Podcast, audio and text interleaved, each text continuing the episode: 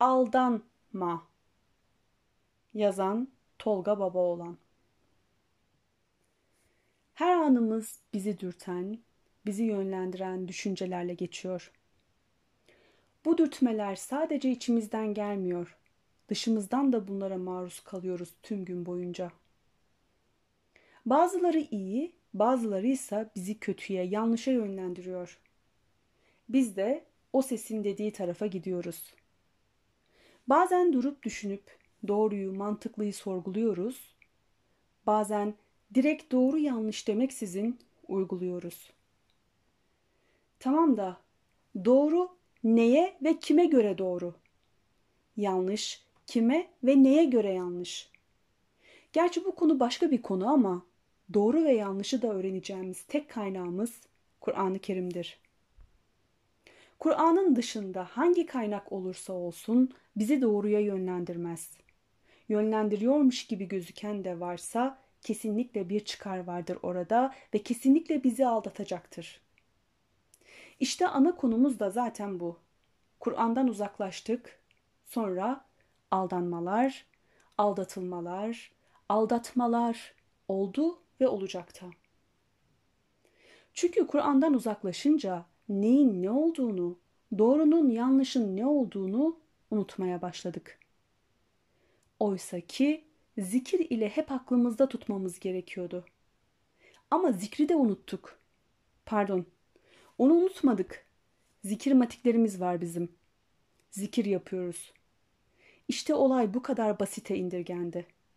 Zikir, elimizde saniye başı bastığımız ama ne söylediğini bilmediğimiz bir şey oldu çıktı.''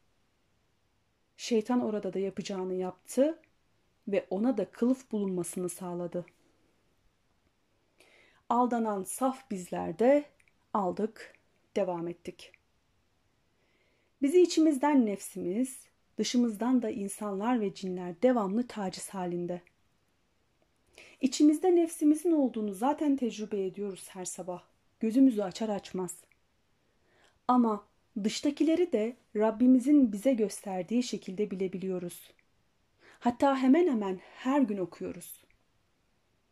Kovulmuş şeytandan Allah'a sığınırım. İnsanlara kötü şeyler fısıldayan o sinsi vesvesecinin şerrinden ki o, insanların sinesine vesvese düşürür. Cinlerden ve insanlardan oluşur. Nas suresi 4, 5, 6. ayetler. Dışımızdan da devamlı taciz ediliyoruz. Yanlış yapalım diye, doğru yoldan sapalım diye. Bizi yaratanın emirlerinin dışına çıkalım diye. Bunu zaten hepimiz biliyoruz ve farkındayız. Peki içimizden bizi dürten ses ne diyor bize? Bunu hiç düşündünüz mü?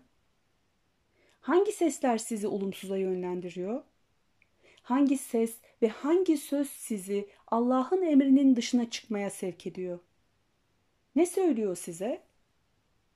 Dikkat edin lütfen. Çünkü sizi aldatacak, sizi saptıracak. Dışımızdan kim bize ne söylüyor? Ne için söylüyor? Söylediği bizi korumak amaçlı bile olsa bu neye göre doğru? Sizi doğru yoldan saptıracak bir şey mi?'' Allah'ın yolundan engelleyecek mi? Allah'ın emirlerini yapmanızdan engelleyecek mi? Dost mu, düşman mı?